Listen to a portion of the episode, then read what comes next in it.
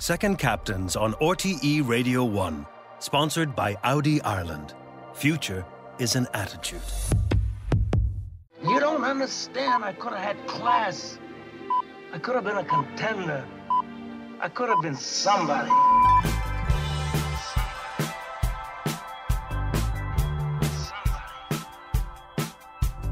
So he's almost like having a second captain in the team. Second captain, first captain, whatever.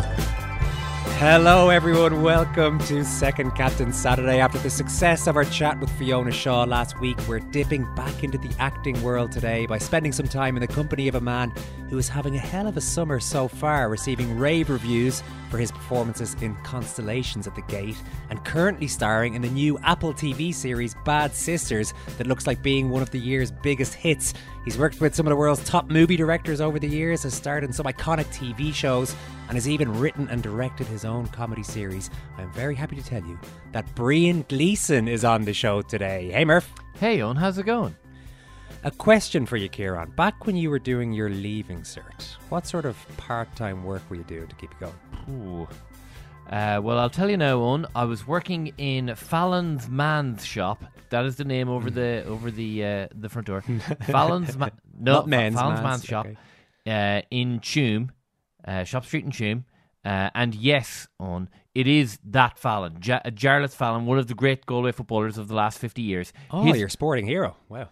Yeah, literally my sporting hero. His brothers run, own and run a clothes shop in Tuam. The the Okay, sum total okay. of my tasks in this shop was to point people in the gen- direction of a pair of jeans that I could sell them, and then talk about Galway football for as long as they could bear me. Uh, and I can tell you, I was better set for one part of that job than the other, but I was capable of doing both uh, in right. small doses. So you probably think that's pretty glamorous, just two degrees of I mean- separation from Jaff Allen. Fair enough. That's fair enough. It doesn't get any more glamorous than that. Oh, it does, Kieran. I'm here to inform you that when Brian Gleeson was doing his leaving, he was combining it with acting in a John Boorman film called The Tiger's Tail, starring alongside one of the most famous Irish actors in history, Brendan Gleeson, who also happens to be his dad. Now, that just about beats you for glamorous part-time mixer there, I'm sure. Score draw.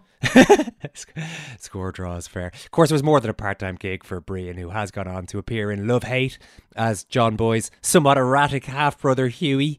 Uh, Peaky Blinders, he played Jimmy McCavern, the leader of the Billy Boys. He was brilliant in Rebellion, the RTE drama about the events surrounding the 1916 Rising.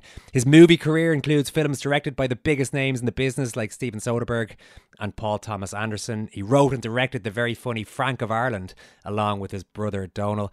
And you can watch him right now in the brilliant new dark comedy Bad Sisters, the first four episodes of which are out on Apple TV. His portrayal of his character in this one is so good that it has me asking myself the question Am I actually rooting for an insurance salesman who's going to all sorts of nefarious lengths to ensure he doesn't have to pay out on a life insurance policy? Like I said, it's a dark comedy, and that's a question that you may wrestle with if you, if you watch this show. He plays the character brilliantly, and we'll talk to him a little bit about that later on. Not only does Brian deliver a cracker of her performance, he also stars alongside Sharon Horgan, who created Bad Sisters. Sharon, of course, a former guest on Second Captain Saturday. So maybe Brian has cracked your formula, Kieran. I just What? know Fiona Shaw went top of the leaderboard last week, in part because she was mates with a previous guest, Dorothy Cross. So, you know, people are doing a lot of research now on how exactly to get in your good hmm. side. What is the latest in the race to become the second captain's hmm. non sports, greatest non sports person, sports person? Could have been a contender. I could have been somebody.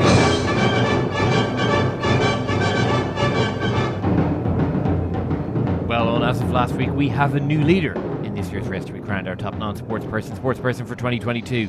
Fiona Shaw is our new front runner on 85 points, usurping long-time top dog Nick Hornby, who now languishes in second place with 83 points. This week's guest, Brian Gleeson, will have to give me his all-time sporting highlight. He's going to have to give me some information on what the dickens he's doing to keep fit at the moment, and then I'll pick an athlete that I feel most closely resembles him, and then and only then shall I present him with that score out of 100.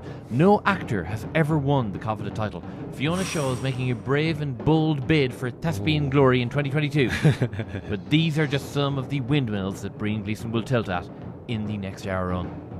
Let's find out how he gets on shortly. We'd love to hear from you if you fancy getting in touch, either by email, editor at secondcaptains.com, or tweet us at Second Captains. Brian Gleeson coming right up on Second Captain Saturday after some Pixies.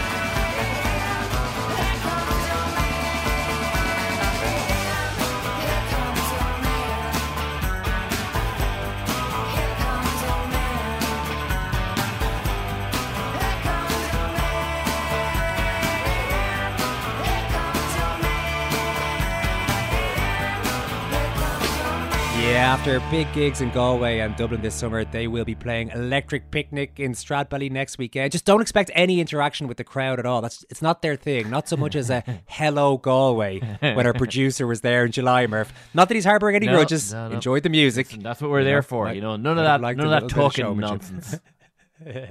anyway, that's Pixies, of course, with "Here Comes Your Man" on Second Captain. Here comes your man, as opposed to the Irish version I Oh, just did. here there. comes your man. Your Oh, man. yep. Y- your- here comes your man. Here he is. Yep. Uh, you're listening to Second Captain Saturday, and our guest this afternoon is only 34 years old. Already, he has an unbelievable body of work behind him. I've mentioned some of his incredible roles in TV and in the movies. His theatre work includes the Walworth Farce, which was a family affair alongside his father Brendan and his brother Donal, and he's currently in rehearsals for A Whistle in the Dark, a play opening in the Abbey in October. But I'm guessing he may have found a couple of hours for himself on Monday night to watch Manchester United beat Liverpool on a famous night at Old Trafford. Brian Gleeson, welcome to the show. Hey guys, thanks for having me. You are a Manchester United fan, yeah? I am, and, and, and Peter Coonan is not who I'm, I'm doing the play with. He's a, a great actor. He's a, he's a he's a Liverpool fan, but uh, yeah, you know, Martinez getting stuck in there at the start, and when he started doing that, I kind of had a good feeling. You know, you can see the smile. You guys can see the smile on my face as this it's good. The listeners can kind of can hear it, but uh, we'll see. I mean, we'll see. Yeah, it's been a while for uh, any Manchester United fan has had a smile on their face. So you might as well enjoy this week before whatever happens at the weekend. But listen, supporting Man United growing up, then did you have any any favorite player, any sporting hero? Yeah, I mean, I um, I loved Gaelic football when I was a kid. Uh, I wasn't good in any way. I mean, I had a lot of. I had a lot of energy. I was a little barreler. I was a, I was a stumpy little fella. A barreler is an amazing word. so I did a lot of I did a lot of uh, running around uh, with not much to show for it. But uh, I always talk the lads, the brothers, about about Kevin Moran, and you know, and, and Dad would have talked about him a lot. Know, he was a little kind of before my time, but just the, the idea of of playing football for Dublin, you know, soccer for Manchester United, and representing the Republic of Ireland as well.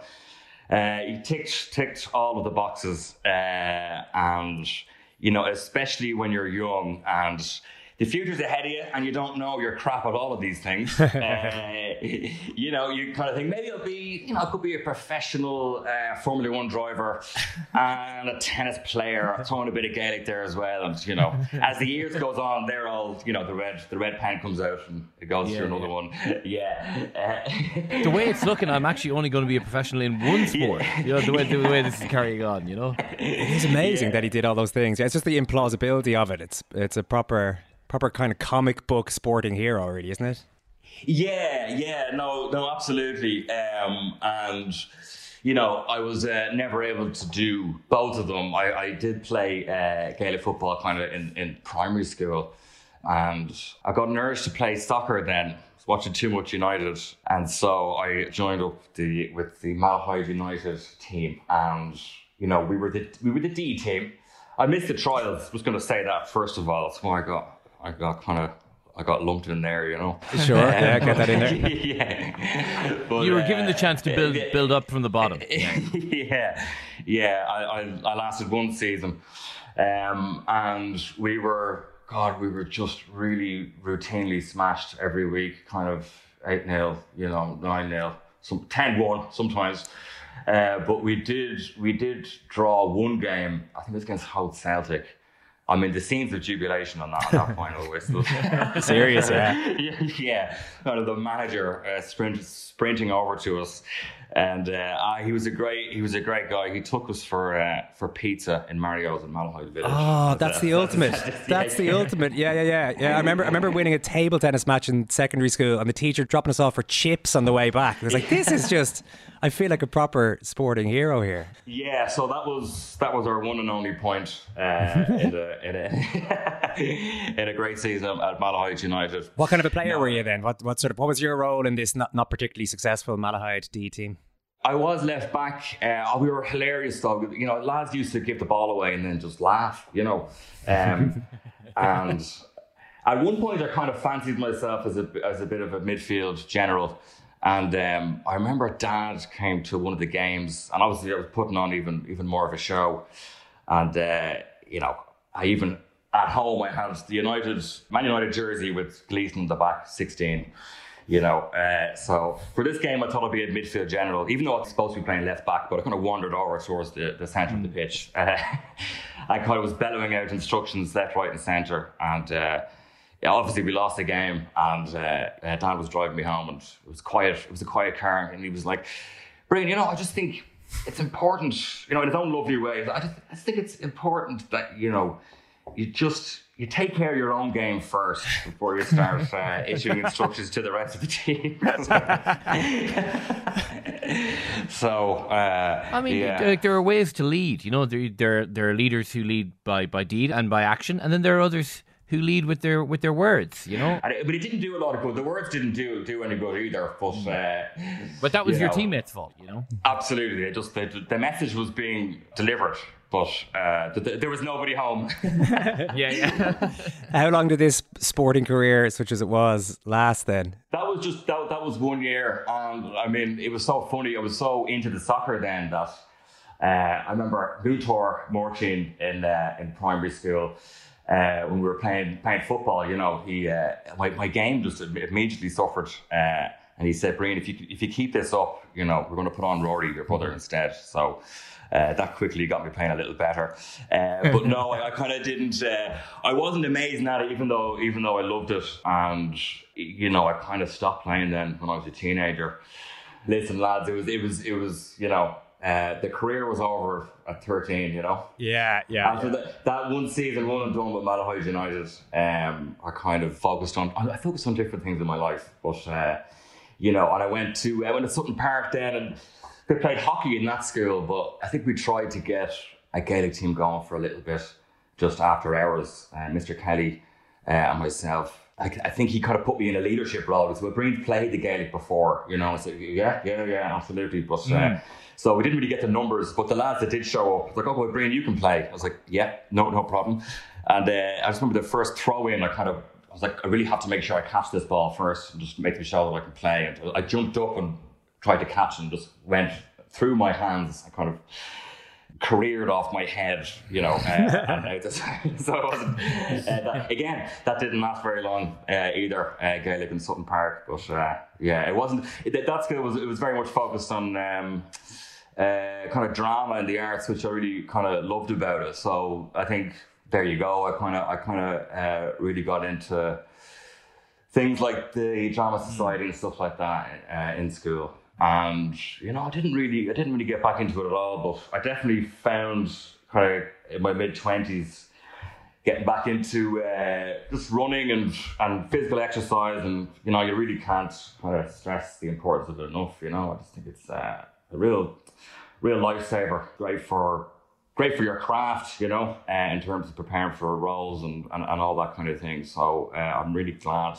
I do it, you know. I'll come back to that later on because that sounds really interesting. But just on your supporting Man United, I, I understand you might have been in the minority there. There was another team being supported by a couple of family members. Yeah, yeah, Dad, Dad's a big Villa fan, and uh, and Donal too. Um, so I do remember, I think it was '93. I think it was the League Cup League Cup final. I think Yeah. Villa be- beat United in that one. Uh, I don't It was remember the- 94, wasn't it? United were going for the treble. Right. Do you remember the scoreline? 3 1? It 3-2, something like uh, that? 3-1. I'm, I'm, yes. I have Dean Saunders scoring Yeah. at least a goal, if not a couple of goals in my head there. Uh, I remember Dad leaping out of his chair. It must have been the final whistle. Uh, leaping out of his chair, and I promptly burst into tears. Uh, that's, that's, How could you, Dad? How could you? Well, Brina, I should say that I'm actually one of four brothers as well, and I found that like sport was one not not the only thing, but a massive thing that like bonded the four of us together. What was it that would have brought the Gleeson brothers together in that way? Um, I suppose it was it was what uh, about what drove us apart, really. Especially those days. No, I'm joking. I mean, you know, four boys. You know, I mean, it was total carnage. You know, um, but music was a was a big thing uh, in our house. Irish music, you know, and Dad was a fantastic guitarist and banjo player, fiddle player, and, and you know, Fergus, my brother, plays guitar, uh, and we all played music. I mean, it wasn't the uh, Von Trapp family, but uh, mu- mu- music music was was a big part of our childhoods. Yeah. It is that thing, I suppose, where you just whatever you can collaborate on becomes the thing that is just so much fun. You know, so I, I can imagine it was a very creative environment for you to be growing up in. Yeah, yeah, and uh, my my dad's mom, Pat Gleeson, she used to love music, and so we'd make we'd make music albums uh, for her every year uh, over Christmas. That was a great thing to do together, and then when she passed on, we kind of continued doing it for for dad and mom. You know, just to add to the stress of Christmas, throw in you know, uh, Yeah. you know, And now to double record the album. Christmas album. Yeah, yeah, yeah. Regarding the acting, then, Brian, did that? I saw you said before there's a magic to it that I responded to very early on. Was that a particular moment that you fell in love with this thing? Uh, we used to go out to set. Um, you know, not not all the time, but you know, I remember being out on the uh, on the the Braveheart set, um, and it really was just like stumbling across this this kind of crazy circus going on, you know. And there was something about it that I, I always found very alluring, or something. Uh, and especially the set itself, always felt like it was just you know you weren't allowed to be on it so it was just a little out of reach a little further away and there was people around with headsets and you had to be quiet and i was always kind of wondering what's what's going on over there you know there was a kind of uh, there's something kind of sacred about it. I was like, well, like what, what, what is that? What are they doing? And it is. I mean, it just goes back to um, uh, sitting around a campfire, you know, and telling stories. And there's definitely a, a, a I don't know, something kind of um, almost uh, spiritual or, or something about it. It's a very old thing, you know. Uh, so I, I really, yeah, no, it got me. It definitely got me, you know. It's really interesting that idea. The the fact that you can see the artifice actually made it more magical for you than Right. than just seeing it on screen. You know, like okay, so this is actually how the the the sausage gets made. Uh, Yeah. and even at that, the, the sort of the magic of it shone through for you that way. I that's really cool. Yeah. Well, there's just so many. There's so many people there, and it's this. Well, I wouldn't call. I wouldn't call it a well-oiled machine. I mean, it's it's very chaotic, but everyone's uh, driving towards the same thing, which is to try and, and capture this stuff through a camera lens. It's kind of it's kind of crazy, really. But uh, that's a really that's a really interesting point, you know, uh, because a, a film set is, and it's it's a, it's usually a, a, a dirty, mucky place, especially the Braveheart set uh, with dirty, mucky men running around, firing arrows, at- firing, firing uh, arrows at each other. But you know, especially I think for all of us, uh, movies just from the time you're a young fella, you know, and seeing stuff in the cinema just uh, holds a real fascination. Did you pick up stuff then, say in the cinema, even away from your own rather unique upbringing, uh, in terms of watching movies and people outside your own family who might have influenced you? Did you have uh, who was the Kevin Moran figure? Is what I'm saying in the acting world for you? I don't know. Yeah, I remember. I remember. I remember being really upset when when Heath Ledger died. Like really, really upset. You know, especially for young lads and, and Batman and all and all that stuff. But uh, he just seemed so kind of alive. You know, he seemed so, and that performance of Batman was so alive. You know. Uh, that that when he passed, I don't know. I just remember really feeling. I was used to obsessively uh, watch those those Batman trailers and just be fascinated by his by his voice and and what he was what he was doing. Uh, I, I like I, I I don't know. I just I I used to love Mitchin and go to the cinema. Shouldn't be saying that now. My mum would kill me. But I was uh, yeah, pretend to be on the set of Tiger's Tail. This is what I was saying to school. But uh, really, I was going in to watch uh, yeah three movies in in Cineworld. The Matador, Brokeback Mountain, and Capote. I think was, was one of them. But uh, In one day. yeah, yeah, yeah. And that it was only the one. I just want to stress that only the one. Um, but but I, I, I always I always found it uh, just relief. I found relief going in and uh, release from the world, and I've, I found the movie theatres uh, a kind of a, a safe space. You know. And how did that safe space eventually help you? Because I've seen you say before that you were a really shy kid growing up. So was it the case that you could shed that shyness when you got up on stage or in front of the camera? Well, you know, they say it's the, the shy person's revenge and, and all that. Um, but I was definitely very, very lucky. I was, I was very lucky. I, I don't know if I would have have known to try and uh, stick my foot in the door, be brave enough to try it, had I not n- known that world growing up. Uh, so I was so lucky. I was so lucky, and and even uh, the teachers in Sutton Park when they were putting on plays, like it was it was fantastic. They got a guy John Delaney who's uh, a teacher in the the Gaiety School of Acting, and like really really good. And he'd come into the school and, and put these plays on. And even then, I remember the music teacher thought I was, you know, thought I was good and was like, "Brian, you should go." And I almost had to be kind of dragged, kicking and screaming. And I just, uh, I don't know. It was only once once I was pushed in that I realised that it was a kind of a, a home for me, you know. Uh, you didn't go on to like formal acting school, and I was just kind of wondering how did that shape the type of actor that you became? Do you think that it's had any any influence on you one way or another that you that you didn't go to sort of a formal acting school? It definitely did. I made a, I made all of my terrible mistakes very early on and, in public, you know. Um, and I, I, I I look back and think, I just think from those years, you know, from 18 to 21, 22, like, where should you be and what should, what should you do? So like, I think college would have been, would have been a good idea. But I think I just had the bug at that stage and but it, it certainly was a lesson, you know, because I went to UCD for a few weeks and I was starting to audition for stuff and I had gotten a part in an RTE show and uh, I mean I was just t- so naive, you know. I, just thought, all right, well this is this is the way it is now. This is my life. I don't need to be I don't need to be at UCD. Um, and uh, of course, I mean once I left, I was out of work for you know uh, for most of the next five or six years. so uh, I really, really uh, learned a very, very valuable lesson uh, in, in that time. You know, even though it was it was a rude awakening for sure, uh, but I'm glad I'm glad it happened. It made, it made me appreciate it. You know. When you talked earlier there about how you knew what the industry was about because of coming up and seeing your dad, how direct was the influence? Did you just sort of learn by osmosis, by being around the sets, like you said, being on Braveheart, seeing him work, or would it would it be right to picture these deep and meaningful conversations through the night about the the craft of acting? Um, well, understanding how a set works just takes years. It, like it, it really does. It's its own skill set navigating all the different departments and, and trying to shed all the unnecessary stuff and just and just being there as an actor. And it, it takes a long time, but uh, Dad was really great, uh, especially early on with with talking me through what I was doing wrong. um, um, Constructively, I'm sure. At one one hundred Yeah, percent. yeah. He No, no, he was he was absolutely uh, brilliant, and he he would help me with auditions and things. And in a way, that was kind of my uh, my training. You know, yeah. He was your acting skill. It's interesting because Yeah. as you've gone on and as you've made your own name, and as your brothers made it, and all, all the brothers are doing well in their own in their own fields, you haven't. I would imagine some people might kind of run from the family thing at a certain point. You know, might might say, right, I just.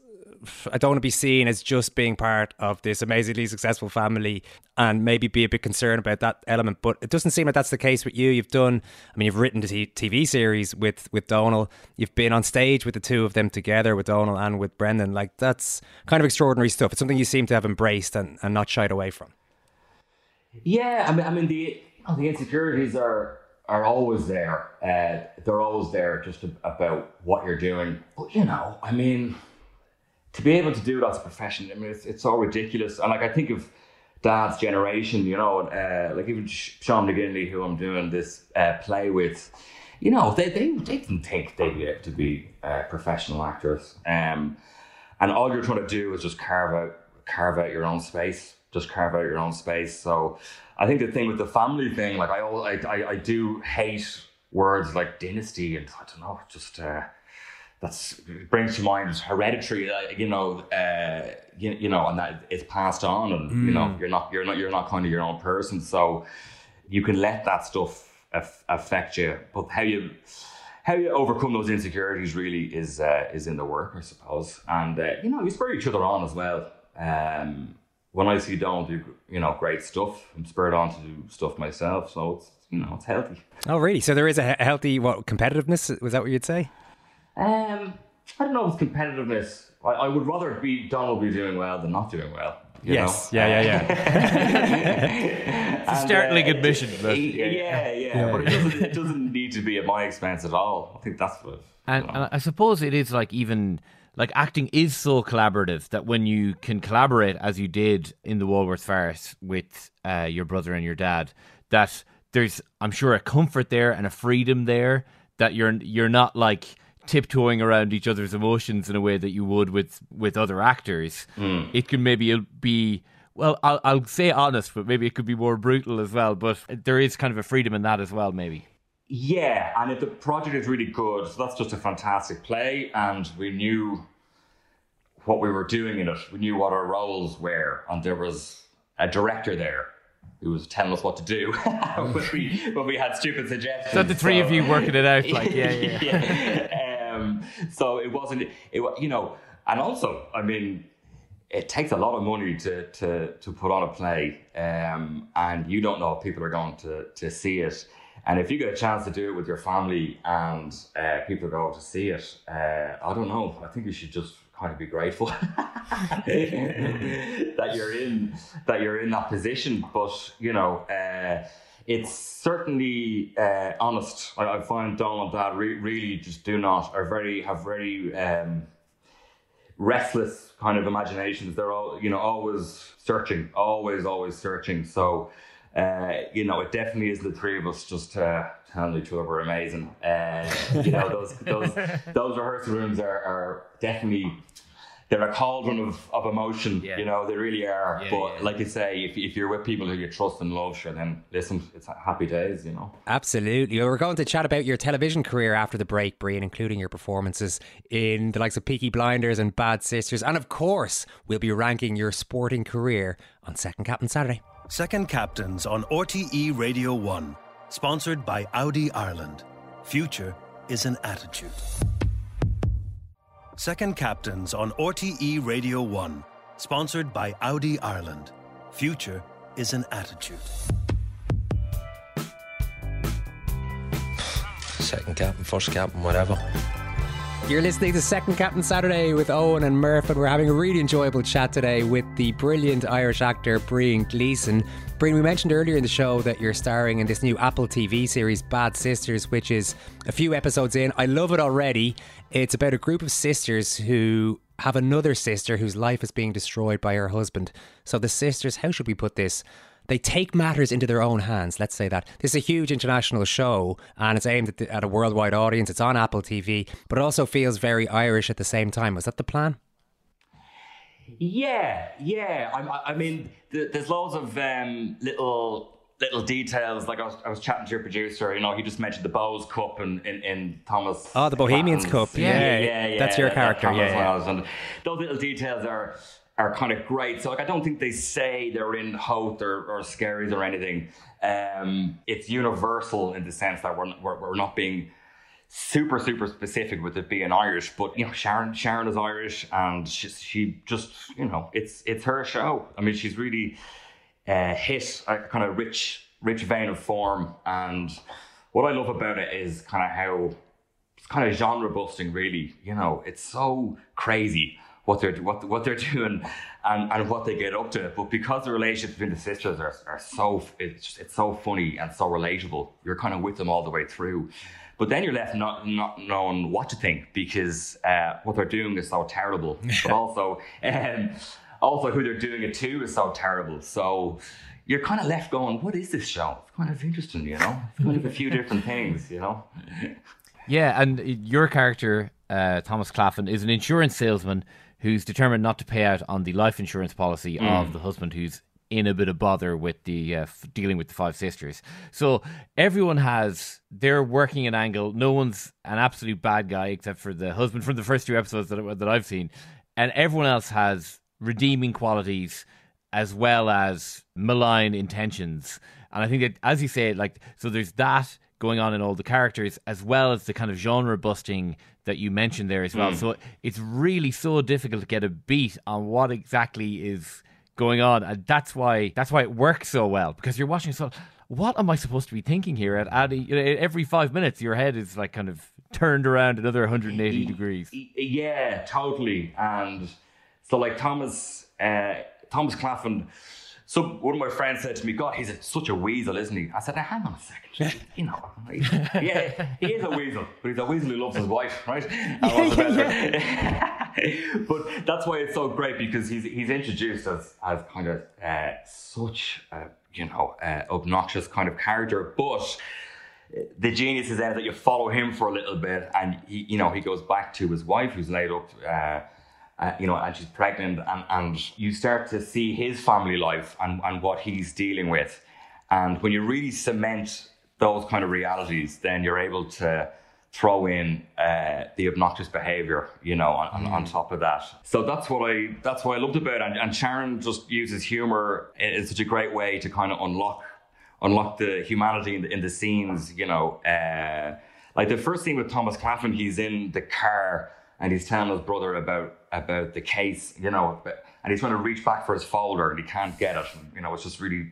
stupid looking. And eventually his brother gets the case for him and and gives it to him. And it's just it's, it's a tiny little thing, but it's like it kind of sums up what's going on with the two of them and you know kind of sums up their story in a way so it's just little things like that and it's in it's in every scene she has something like that uh, and especially with kind of streaming content now you know 10 episodes is a lot uh, but she's able to kind of keep the consistency going which is uh, which is just great you know it's great How much thought do you have to put in, or, or do you put in in advance? So you you see something like this, you go right. I love this character, love this show, like the whatever reasons you have for taking on a project. From there to the point that you actually hit the set, how much thought goes into what you're going to bring to the character? Uh, uh, yeah, a lot. Once once you know you're doing it, it, it kind of starts to take over, really. And you know, and, and the research element is, is very important. But really, you have to remember just to go back to the script at all times. And what I find great about this, and what we talked about in rehearsals, was that you know, uh, if the sisters are kind of living out in the coast and kind of you know, the nice glam houses. Thomas is a little bit more of a of, a- of a city boy, you know. And that's something that we just kind of found during rehearsal. So then you're kind of introduced this kind of kind of a slight class element to it. You know, he's living The Bohemian smug. yeah, and he's living, you know, he's he's he lives above the office, and he's going out to these sisters, and you know, he's right. They, you know, they have been up to something, uh, and so he's barreling in, and so there's just little details like that that kind of open out the open out the person in a way, and yeah, I mean, there's no there's no secret to it apart from just sitting down with a cup of coffee and a script and just spending the time, you know.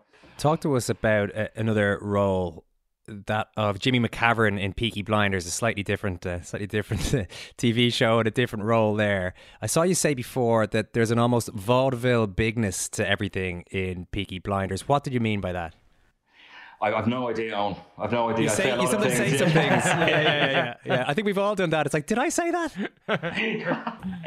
well, the, the, the language is so uh, muscular and, and big, and Stephen Knight, who created uh, who created it, always talks about, you know, given given the working classes of England, kind of their own kind of mythology, the way the Westerns are in, in the states, you know, or, or, or those old uh, gangster pics that you, that you lean into the into the mythology of it, you know.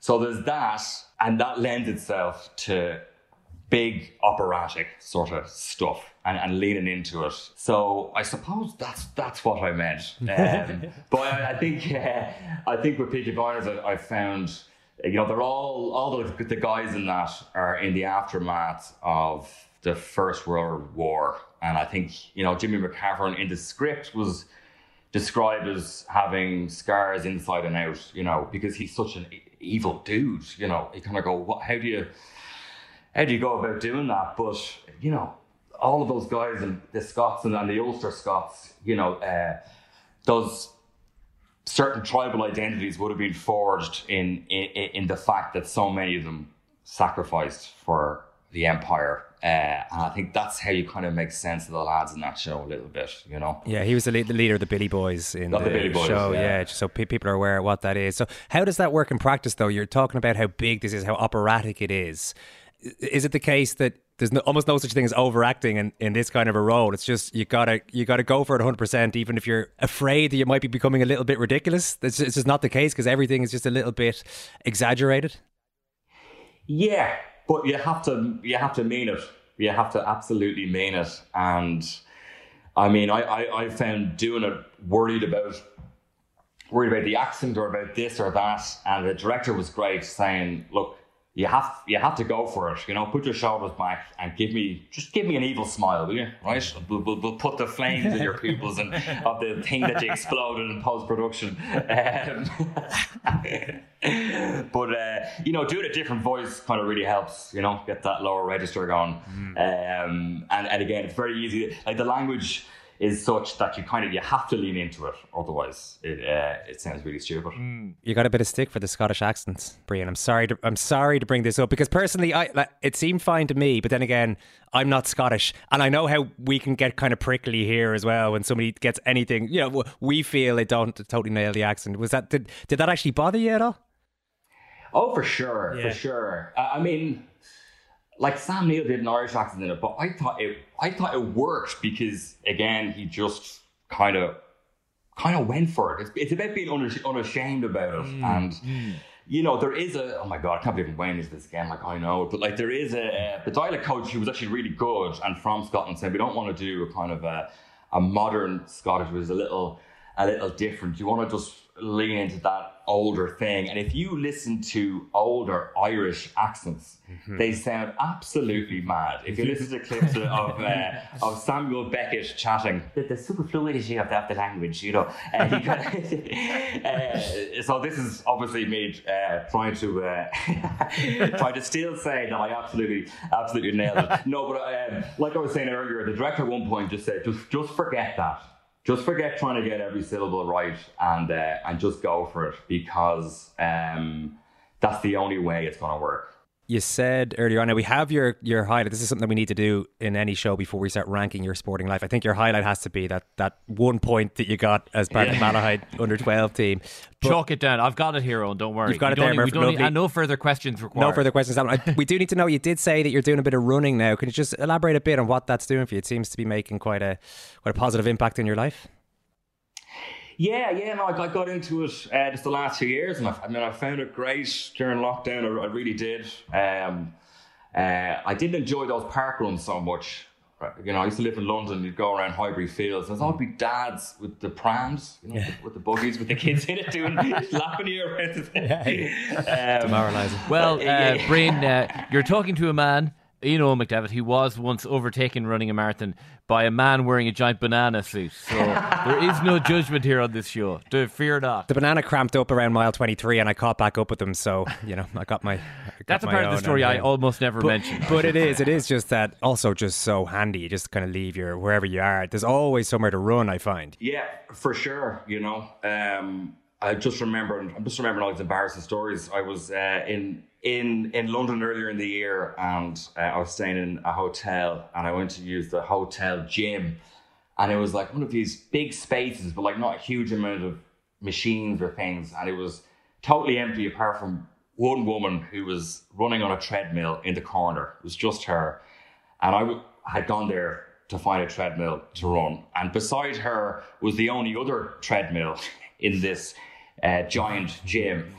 So I was like, well, listen, I, you know, I, I, you know, I'm just gonna have to go over there. She may not like it because I know what it's like. You, it's nice to have the space to yourself, but uh, I went over and got on it, and it's one of these like it's like a curved, it's like a curved treadmill with all these grooves in it. You know, it was all very, all very confusing. Um, and she's running away there, and the two treadmills are very, very close together. And uh, I started up the treadmill uh, and immediately fell over.